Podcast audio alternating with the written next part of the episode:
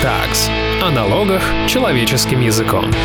Всем привет! С вами информационно-аналитический подкаст Guten Tax. Подкаст, где мы говорим о налогах человеческим языком. Я Ярослав Казаков. Сегодня в подкасте принимают участие управляющий партнер юридической компании Tax Advisor Александра Алексеева.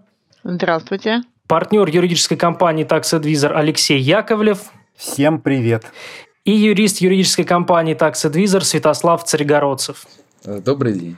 Сегодня мы будем обсуждать важную, я бы даже сказал, горячую тему, а именно обращение президента Российской Федерации Владимира Владимировича Путина. Мы пройдемся по преимущественно налоговым мерам, которые предложил президент, и постараемся дать характеристику последствиям, которые наступят при реализации этих мер. Кроме того, не обойдем стороной ряд мер, которые были введены и даже уже начали действовать к моменту этого самого обращения. Ну и начнем с самого первого вопроса. Э, уважаемые коллеги-собеседники, вы самоизолировались? Да, конечно. Разумеется. Да, перешли все на дистанционную работу. Не подвергаем риску себя и окружающих. Ну, вопрос на самом деле у меня не совсем праздный. Это для наших слушателей, для понимания, что, возможно, в этом подкасте немножечко пострадает качество записи, потому что мы все сидим отдельно, э, вне нашей студии, каждый пишет сам у себя дома. Да, я тогда быстро небольшой еще дисклеймер дам для наших слушателей о том, что, о том, что мы записываем этот подкаст 26 э, марта. Ситуация развивается настолько стремительно, что, возможно, на момент правового прослушивания как что-то из того, что мы будем сегодня обсуждать, в какой-то степени актуальность потеряет, а может быть что-то станет только наоборот более понятно. Guten Tags. Итак, давайте пройдемся непосредственно к самому указу. Святослав, скажи, что вообще за следующая неделя нас ждет? То есть, что это такое нерабочие дни, но с сохранением оплаты. А также, кто обязан уйти в эти нерабочие дни? Все ли должны беспрекословно исполнить этот указ или нет? Или есть компании, которые продолжают работу? Ярослав, ну, есть компании, которые должны продолжить работу, на которую указ не распространяется. Это а, медицинские, аптечные ну, организации, также э, продуктовые магазины и те магазины, которые продают товары первой необходимости. Вот. Но главное здесь разобраться, что такое непрерывно действующие организации, потому что с этим у многих возникают вопросы.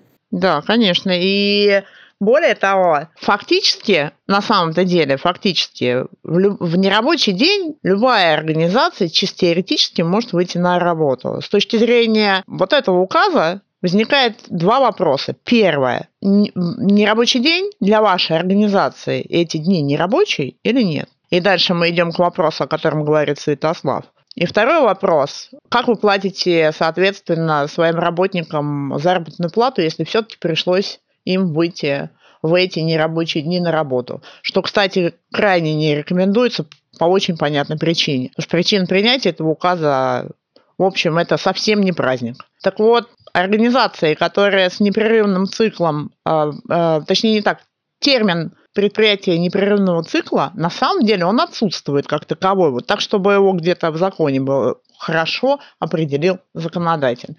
Но из толкования Трудового кодекса, КЗОТа, той судебной практики, которая имеется. Фактически мы приходим к тому, что к таким предприятиям, во-первых, относятся те, у кого технологически невозможно остановить производство. Во-вторых, на этих предприятиях принят локальными актами, принят режим работы 24 на 7.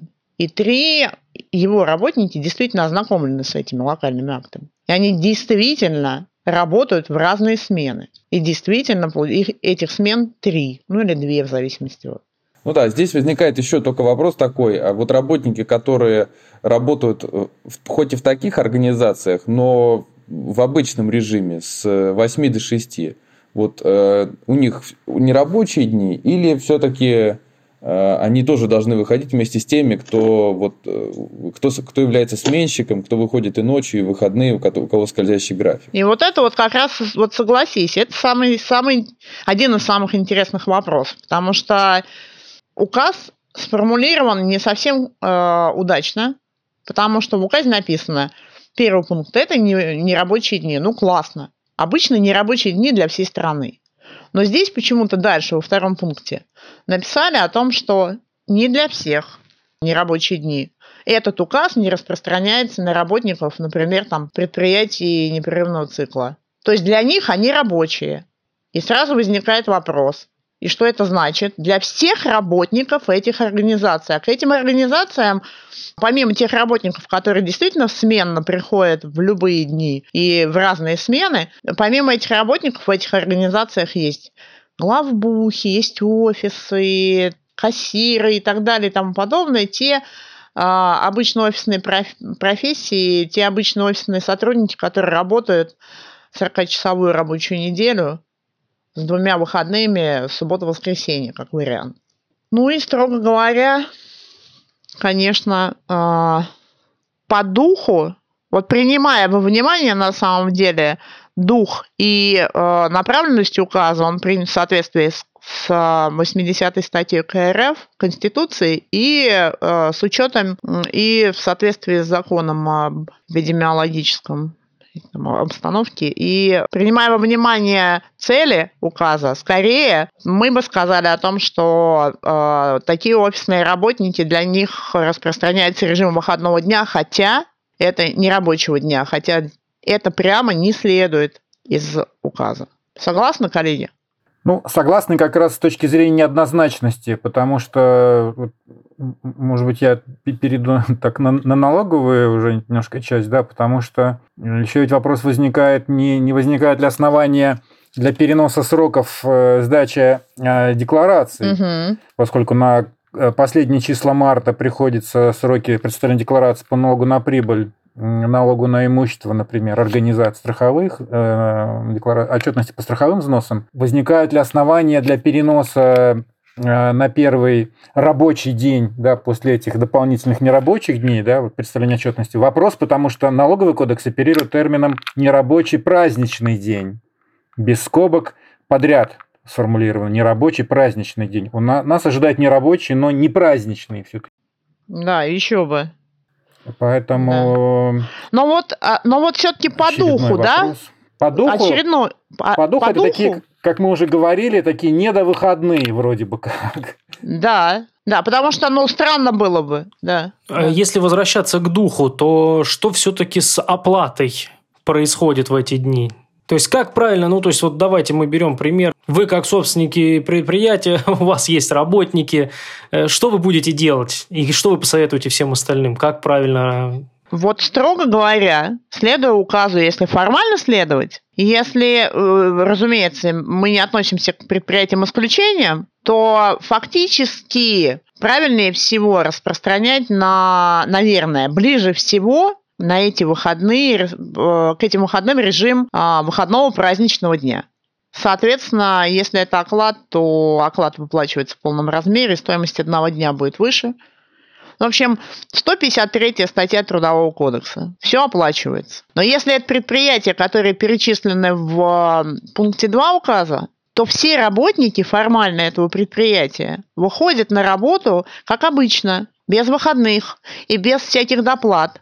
Например, бухгалтер выходит на работу и чисто теоретически должен получить обычный оклад, не повышенную ставку, если вдруг или и не имеет возможности остаться дома. Но по духу этого указа, конечно, это не предполагалось, наверняка, и по цели.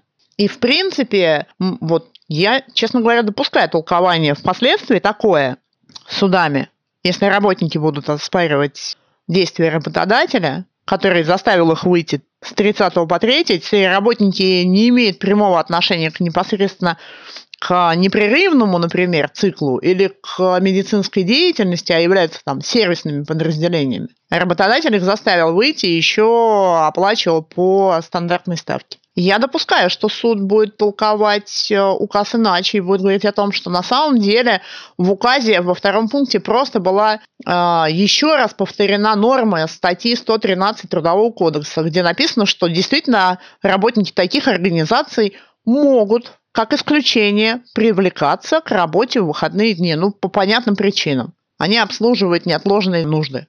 А раз так, выходной для всех. И во втором пункте просто имелось в виду, что такие работники могут привлекаться. Но это не значит, что надо всех привлекать и платить по одинарной ставке. Неоднозначный, в общем, документ, конечно, с точки зрения оплаты. Ну да, еще возникает вопрос с даты выплаты заработной платы вот на практике. То есть, э, когда платить, если, например, дата выплаты э, – это последний рабочий день. Получается, для большинства организаций последний рабочий день будет 27 марта. А, и в этом случае получается, что это и будет день выплаты заработной платы. То есть в этот день нужно подсчитать в том числе количество отработанных часов 27 же марта и осуществить эту выплату, потому что по нормам Трудового кодекса нужно платить заработную плату э, накануне э, нерабочего дня, если как раз эта выплата выпадает на нерабочий день. Да, и вот это как раз неожиданность для многих, для тех, кто не успел сгруппироваться. Но да, что делать? А с налогами?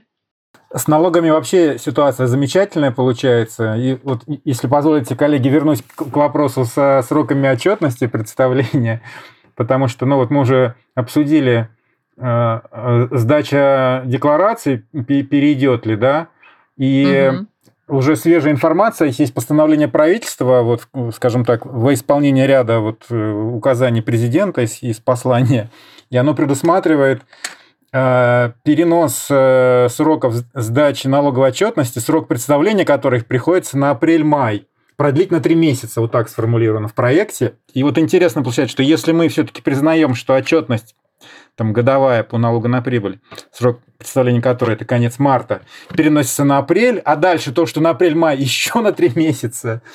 Э, то есть тут вот возникает вообще такая интересная ситуация. То есть понятно, что в то, что предлагает правительство, попадают отчетность за первый квартал, например, да, угу. но с учетом вот переноса годовой отчетности, как бы и она не попала еще в более длительную отсрочку.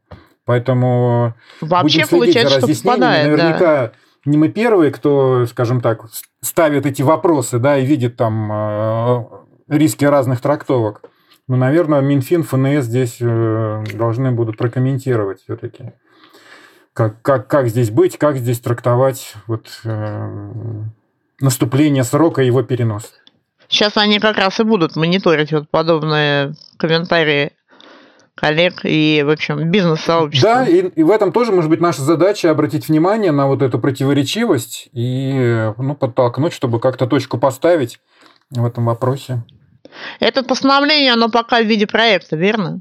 Да, пока я видел в виде проекта. Без даты, без номера, но...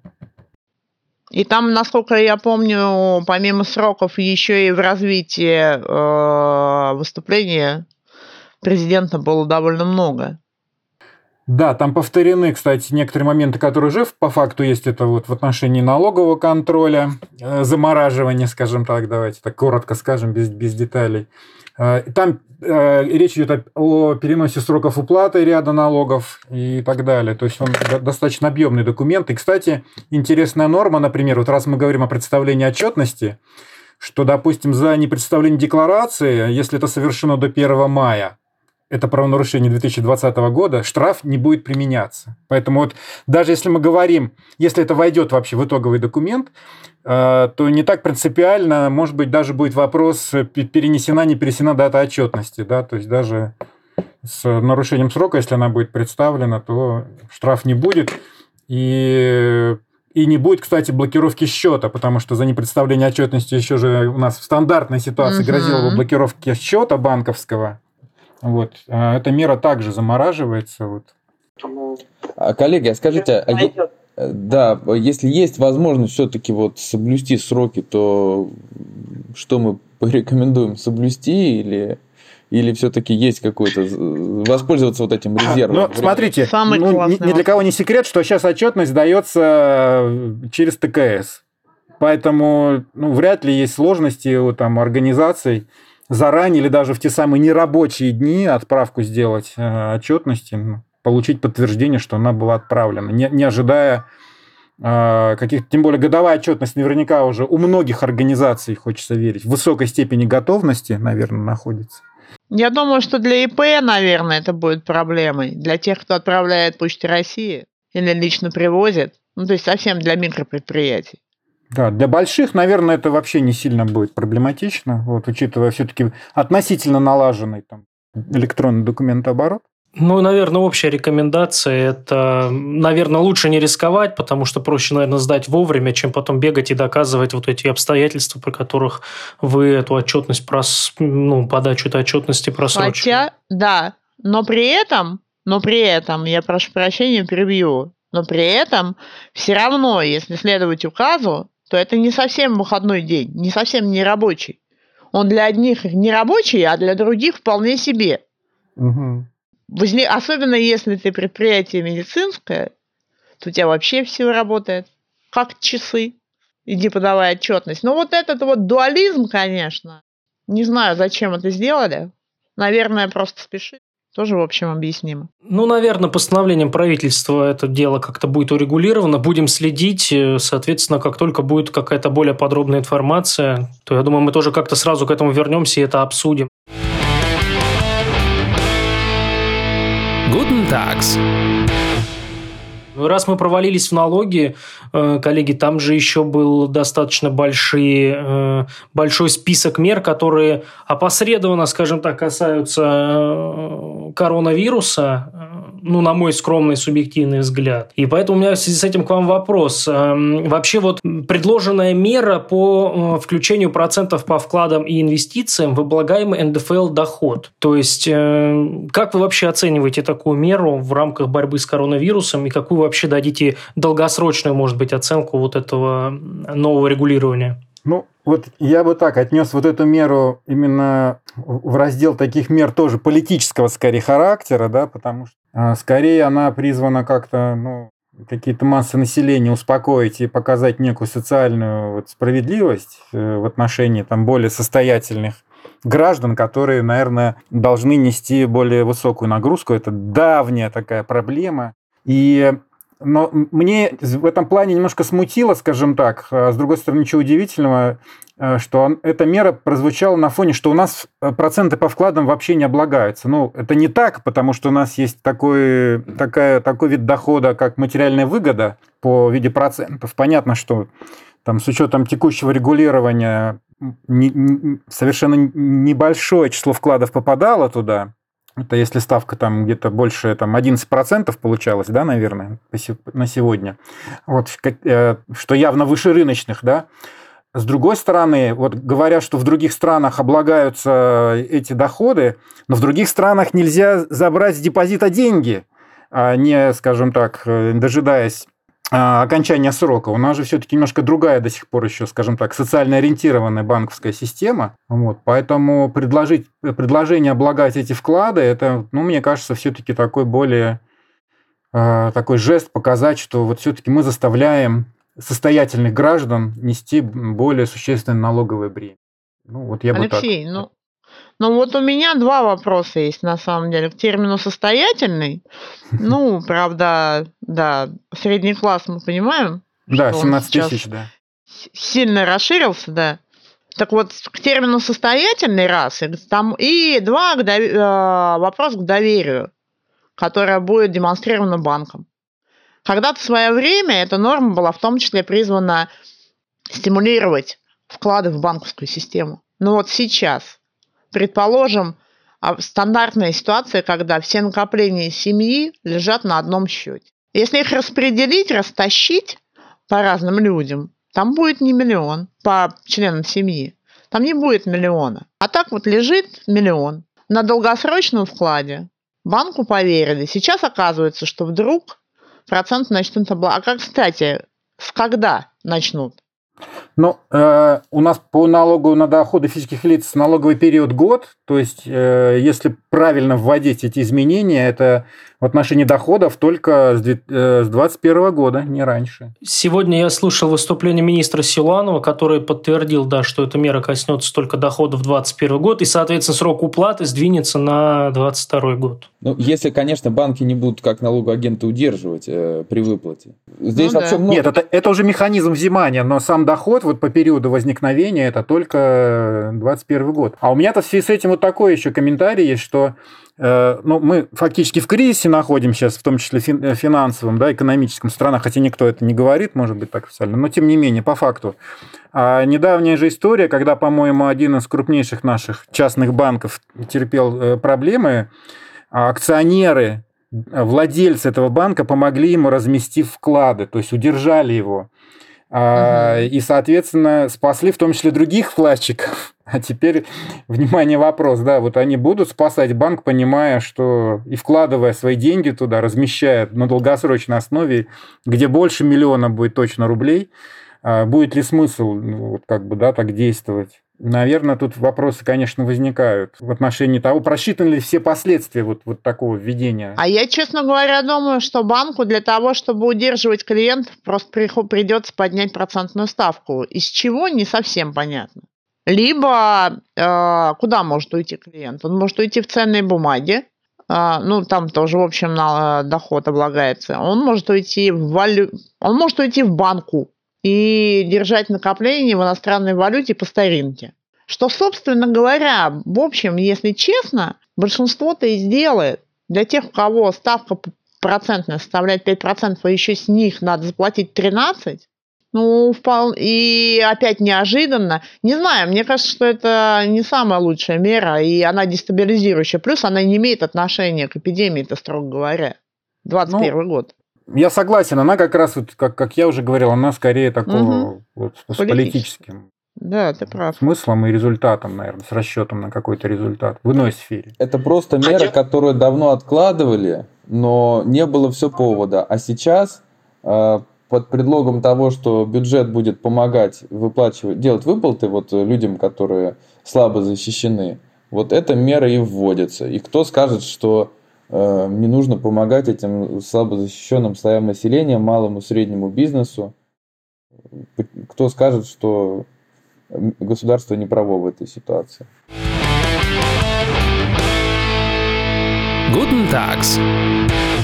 И у меня тогда в связи с этим, наверное, сразу и следующий вопрос. То есть, э, я правильно, наверное, понимаю, что и мера по э, борьбе с э, налоговой оптимизацией и офшорными компаниями, которая тоже была озвучена президентом, а именно обложение дивидендов и процентов, выплачиваемых по СИДН, то есть были даже заявления о том, что СИДН мы разорвем, соглашение об избежании двойного налогообложения, мы разорвем с теми странами, которыми не, которые не пойдут на наши, э, на наши уступки. Это тоже в какой-то степени политическое заявление? Ну, на мой взгляд, на мой взгляд, да. И интересное, эм, оно, мне кажется, еще и тем, что оно звучит немножко как-то в отрыве от тех реалий, которые на сегодня у нас есть. То есть такое впечатление, что э, вот раньше не препятствовали этим шагам, и вдруг сейчас прозрели, и надо это вот наконец-то реализовать. Ну, то есть очень это странный такой посыл. Тем более, что ну, начиная с 2015 года у нас в российском законодательстве уже большой пакет мер по деофшоризации реализован. Это и фактическое право на доход, э, и там контролируемые иностранные компании – и как будто ничего этого не было, как будто нет практики судебной многочисленной, когда наши налоговые органы в судах успешно доказывают, что получатель дохода, номинальная структура и ставки по соглашению не должны применяться, а должны применяться стандартные ставки. 15% для дивидендов, кстати, 20% для процентов. Не такие уж они льготные, мягко говоря.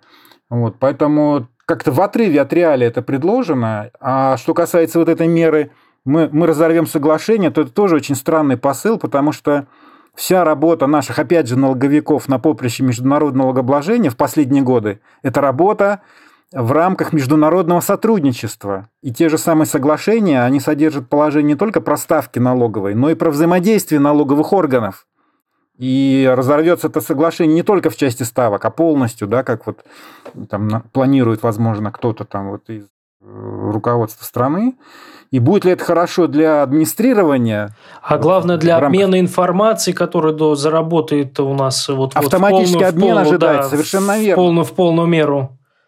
То есть мы до последнего времени в рамках именно налогообложения сохраняли все, скажем так, возможности для международного сотрудничества не, не просто потому, что вот как-то, да, э, там мы хотели этого, это действительно было нужно и эффективно для администрирования налогового. И вдруг мы сейчас вот такие резкие шаги если начнем делать, то мне кажется, что они вообще могут иметь обратный эффект с точки зрения поступления. Хотя кто-то уже, сегодня уже есть какие-то цифры в прессе, что мера по обложению депозитов столько-то миллиардов даст, обложение вот этих дивидендов в офшоры, вот непонятно, опять же, мера, э, еще какие-то миллиарды даст, но вот это очень такие умозрительные пока расчеты. Эффект, эффект ну, на мой взгляд, скорее и, отрицательный да, будет. Странно очень вот эта цифра 2% эффективная ставка. Да, где то есть я, конечно, дико, да, дико извиняюсь, откуда данные такие прекрасные, это раз. И два, неужели, неужели это администрирование такого уровня у нас налоговое, что позволяет уводить в офшоры. Позволяло все это время. Все это время, да, позволяло. Невозможно этого больше терпеть, и можно только коронавируса соглашение. Да. Нет, ну это, конечно, странно. И главное, на самом деле, соглашения заключались десятилетиями. Конечно, легко разорвать его. А потом что? Еще 10 лет? Когда-нибудь? Ну, в общем, это очень аккуратно с такими, конечно, решениями надо быть. Понятно, что мир меняется. Но не хотелось бы, чтобы... Да? Ну да, вот есть вообще вот у меня возникли вопросы э, к тем данным, которые президент озвучил в своем обращении. Вот 2%, да, откуда эта эффективная ставка была взята? То есть эта информация Кто была дал? очень новая да, для налоговых вот специалистов. Или вот это, то, что те же, если на секунду вернуться к банковским депозитам и вклад, вкладам, откуда вот этот 1% тех граждан, которых она затронет? Вот если взять, например, статистику агентства страхования вкладов э, недавнюю, то вкладов на сумму свыше 1 миллиона из всех вкладов 54%. То есть вкладов меньше 1 миллиона, там 45. Это значит, что Э, у одного процента, э, как бы один процент граждан владеет э, вкладами больше миллиона, а еще один процент меньше миллиона получается. Их, их поровну, что ли? Ну, в общем, какая-то странная, вот, стр- странные данные. Да, согласна. По, по факту, на самом деле, так называемых состоятельных граждан, ну, то есть вот вопрос состоятельности, если прибавить туда три нуля, то действительно наверняка будет один процент.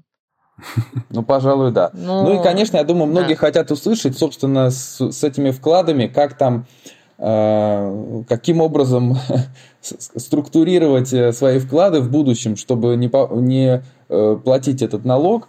И вот этот вот порог в 1 миллион, он на все вклады распространяется, или на вклады только в одном банке, или только по, по одному договору. Ну, пока ничего не понятно, ждем законопроекта, но Например, сегодня Дмитрий Песков сказал, что речь идет о, э, о вкладе по одному договору, то есть на одном, вот, на одном, на одном счете.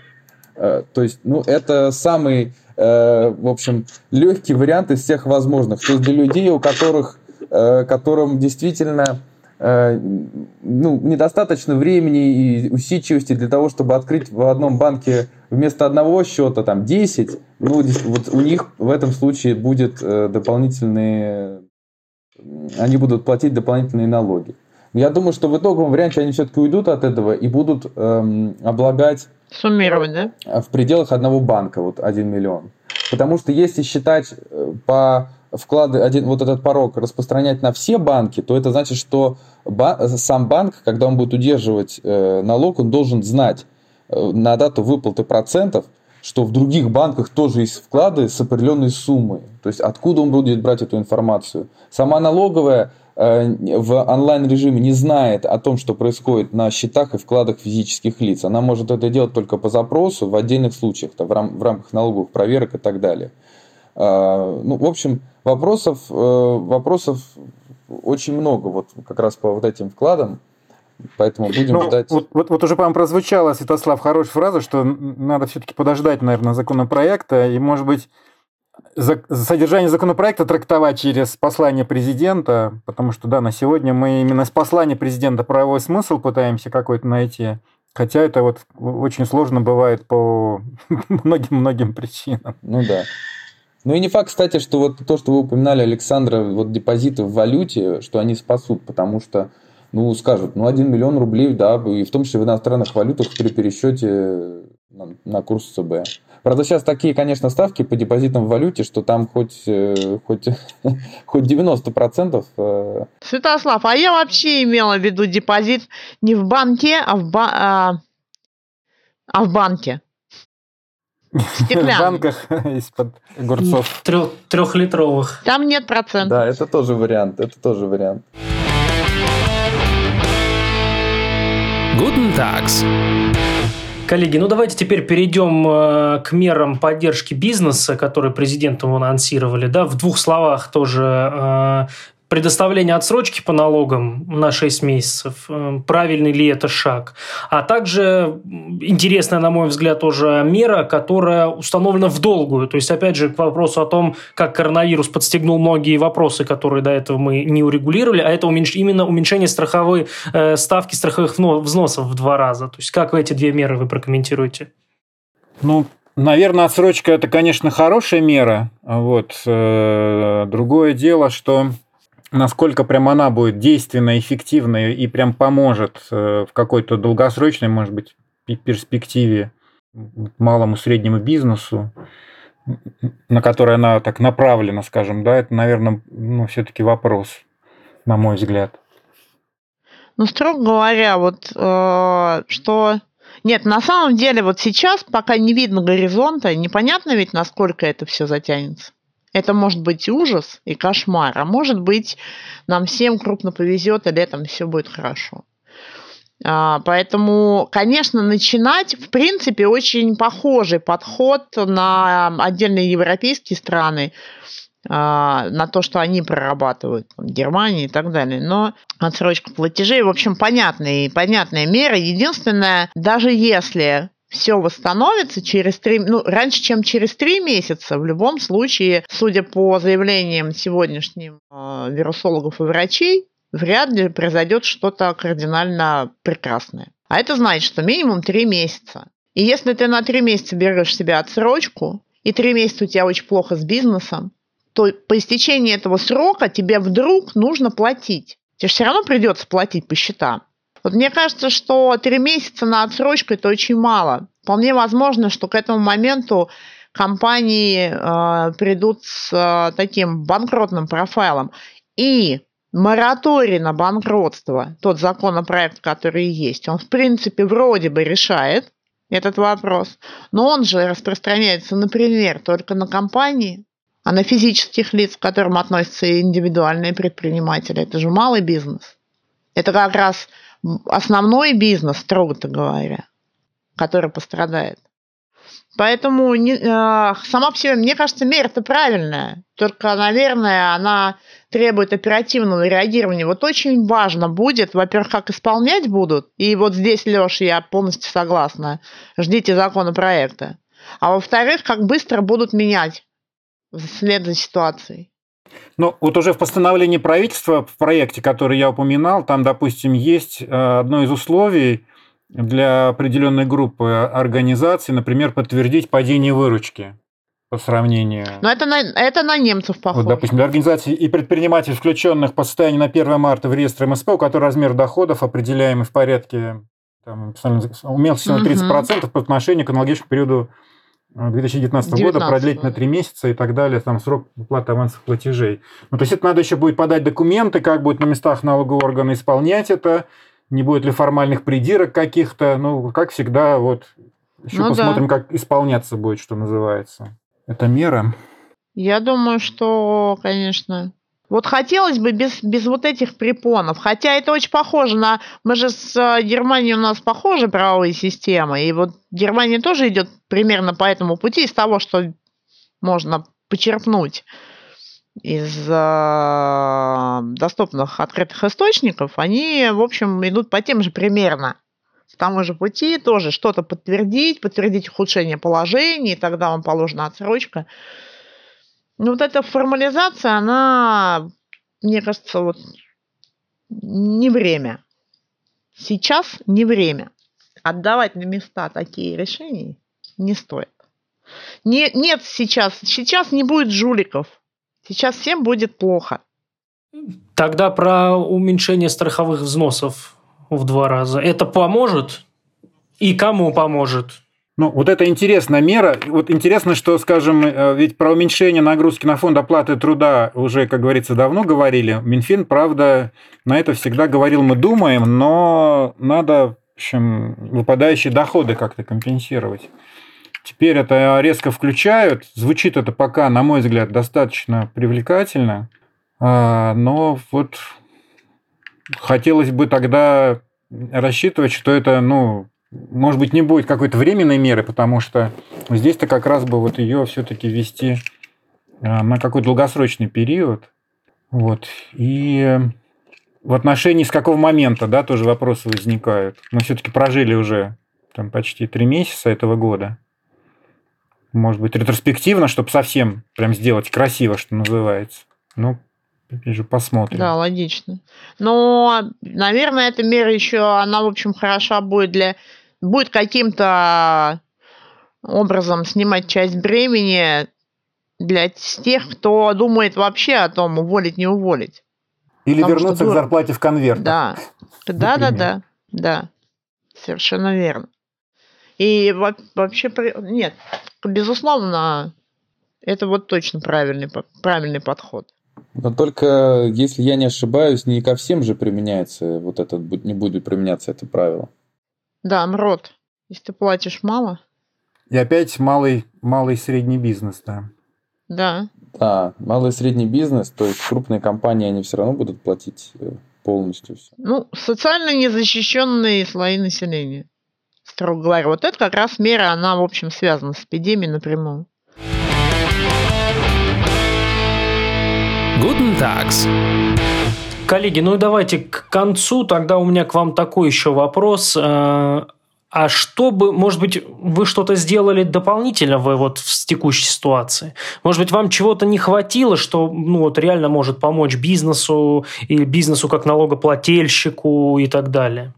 Ну, вот на мой взгляд, э, поскольку все-таки э, у нас государство в связи вот с этой ситуацией не все расходы, скажем так, берет на себя, начинают а, на себя брать расходы работодатели, ну, возьмем ту же самую неделю, да, которая предстоит, неплохо бы для работодателей тоже определенные налоговые стимулы э, предоставить по тем же, не знаю, расходам, которые а, могут организации, там, предприниматели нести в отношении сотрудников, чтобы помочь им в этой ситуации, там, покупка масок, покупка каких-то средств, э, там, не знаю, тесты там пройти платные на вот э, вакцинацию, если вакцину изобретут, может, она дорогая будет, мы не знаем еще.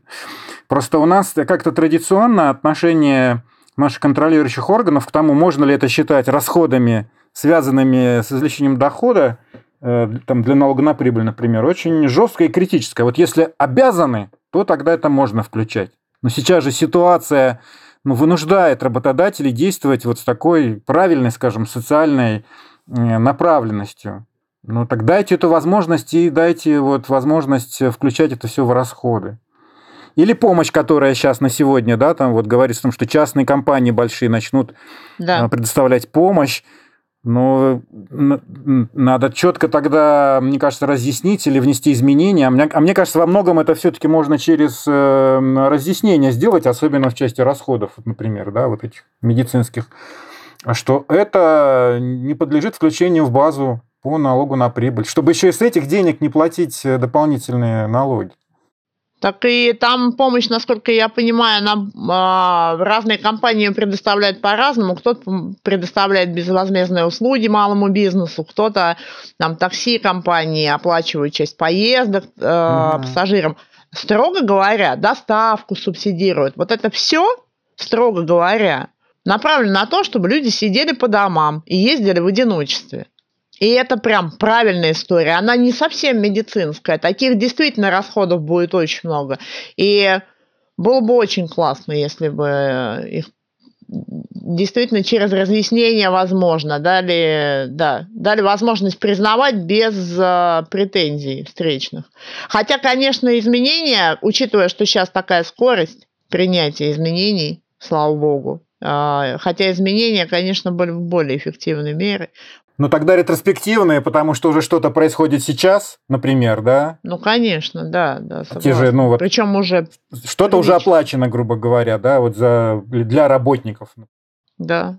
Чтобы это не вступало все-таки с какого-нибудь опять 21 года, когда все, может быть, и рассосется, дай бог, что называется, а помогало сейчас. Конечно, и налог-то нарастающий, согласна совершенно. Было бы еще здорово, конечно, поддержать малый бизнес, и вот эти отсрочки – это прекрасно. Но если история затянется, а всякое бывает, к сожалению, все возможно, то а, те, для упрощенцев не только отсрочка в уплате страховых взносов важна, ведь а, механизм расчета у упрощенцев налога, он же а, завязан в том числе на уплаченные страховые взносы. Потому что сумму а, налога УСН можно уменьшить на сумму уплаченных фактически страховых взносов. Если вы даете возможность отсрочки и ее не, их не платить, то одновременно, к сожалению, при сегодняшней редакции НК вы э, ничего не меняете для упрощенца, потому что он не может вычесть такие взносы из своего э, налога по УСН. И, в общем, эффект тот же самый. Ничего для него не изменилось.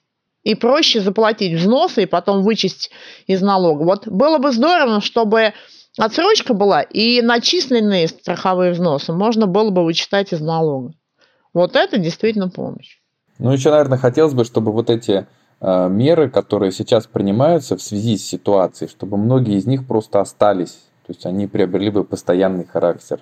Вот в частности, вот по, чтобы в расходах можно было учитывать э, все эти затраты на э, медицинские там, маски на дезинфекцию там, и так далее, вот те расходы на доставку и прочее, вот, то, что мы упоминали. Я просто вспоминаю, когда в свое время была целая история с э, водой в кулерах, то есть можно ли эти расходы считать как налоговыми расходами, да как же так, в кранах же вода тоже нормальная, ну так хотел сказать, попейте ее. Особенно где-нибудь в Нижневартовске.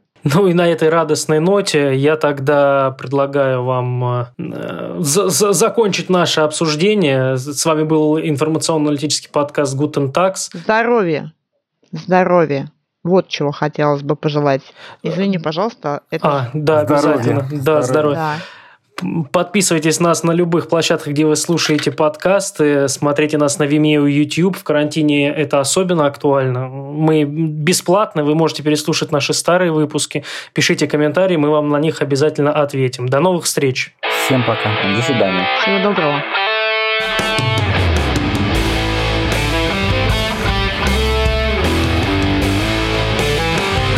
Guten Tags. О налогах человеческим языком.